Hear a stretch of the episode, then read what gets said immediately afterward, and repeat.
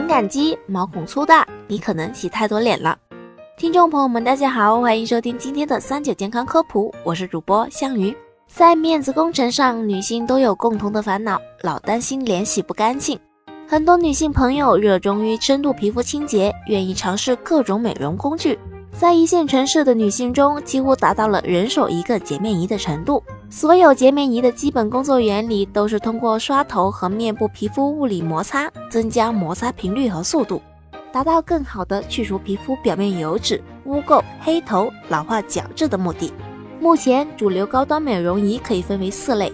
其中占据销售额半壁江山的声波振动洁面仪和离子导入导出美容仪，都将深度清洁、促进保养品吸收作为主打功能，主要运用超声波振动原理，达到高效无刺激的清洁和按摩效果。曾几何时，几乎所有面部的皮肤问题都和清洁不彻底画了等号，痘痘、粉刺、暗沉、色斑、毛孔粗大、皮肤老化。护肤品用了没效果，通通归咎于清洁问题。洁面仪流行的背后，究其根本是一种听别人说出来的护肤焦虑。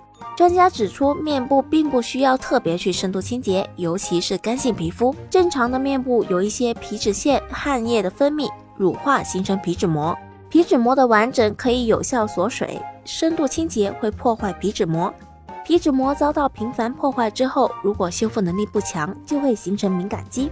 皮肤在健康状态下的 pH 值为四点五到六点五，呈弱酸性，让表面内部的各种生物代谢能够进行。过度清洁会升高皮肤 pH 值，导致皮肤耐受性差。此外，皮肤上还有与人体共生的各种微生物，如真菌、细菌等。这些看不见的对人体有害和有利的微生物互相牵制，维持着人体健康平衡。而过度清洁会改变皮肤表面正常微生态。对人体有害的微生物就会泛滥，破坏皮肤的健康。用一次清洁产品就会把角质层洗到一点，角质形成细胞从基底层移至角质层脱落，需要二十八天。新的角质层还没来得及长出来，又过度清洁皮肤，角质层越来越薄，保护皮肤最坚强的一层屏障就这样被截碎了。所以，如果要使用洁面仪，一定要注意使用频率。对于皮肤修复能力强的人来说，可一至两周做一次深度清洁；皮肤修复能力差的话，二十八天做上一两次就可以了。一般情况下，使用清水加毛巾洁面，加上频率适中的洗面奶，就能达到大多数人的洁面要求。